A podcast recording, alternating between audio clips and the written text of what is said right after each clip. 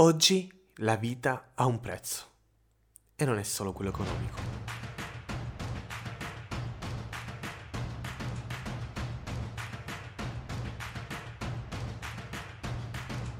Certo è che la società ti mette davanti un cartello enorme con scritto su che i figli costano ed è già tanto averne uno, anzi meglio nessuno.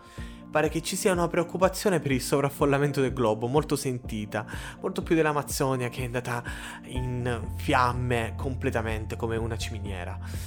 Il mondo ci sta dicendo che il lavoro non c'è e quindi non si può avere una famiglia, ma con quel poco che riesci a mettere da parte puoi comprare un ottimo smartphone. Questo secondo una visione puramente economica. Molto più profondo è invece l'aspetto egoistico dell'uomo, che a volte si sposa anche con il valore dei soldi.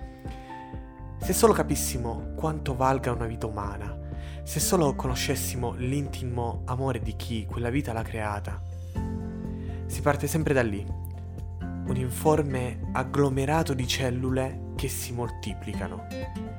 E già sei. Sei già quell'uomo, quella donna, quella meravigliosa creatura, l'autoritratto della perfezione, a immagine e somiglianza. E se è così perfetto, anche se non hai ancora una forma ben definita, ma sei già la definizione di un prodigio. Ma come? Ma se nemmeno si è ancora formato il cuore. All'uomo piace molto contestualizzare come gli conviene, pensare che basta un solco ormai secco e arido per dire che su Marte c'è stata la vita, basterebbe una goccia d'acqua per affermare che un microscopico organismo costituisce una forma di vita. Ma non bastano milioni di cellule per constatare senza alcun dubbio, alcuno, che un uomo stia prendendo forma. Questo perché oggi la vita è considerata un intralcio.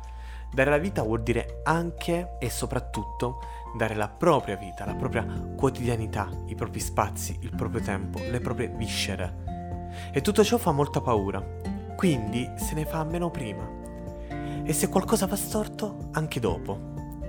Ma se solo fossimo davvero a conoscenza dell'intimo amore di chi quella vita l'ha creata. Questo perché sempre noi crediamo che noi creiamo, noi mandiamo avanti la nostra esistenza, noi possiamo anche decretarne la fine, invece tu sei qui, perché a qualcuno è piaciuto che quelle cellule continuassero il loro percorso, perché quell'essere informe diventasse un prodigio, perché non può essere tutto spiegato attraverso la semplice scienza. Il perché accade la vita non può essere spiegato in un libro. Grazie di aver ascoltato questo episodio Flash.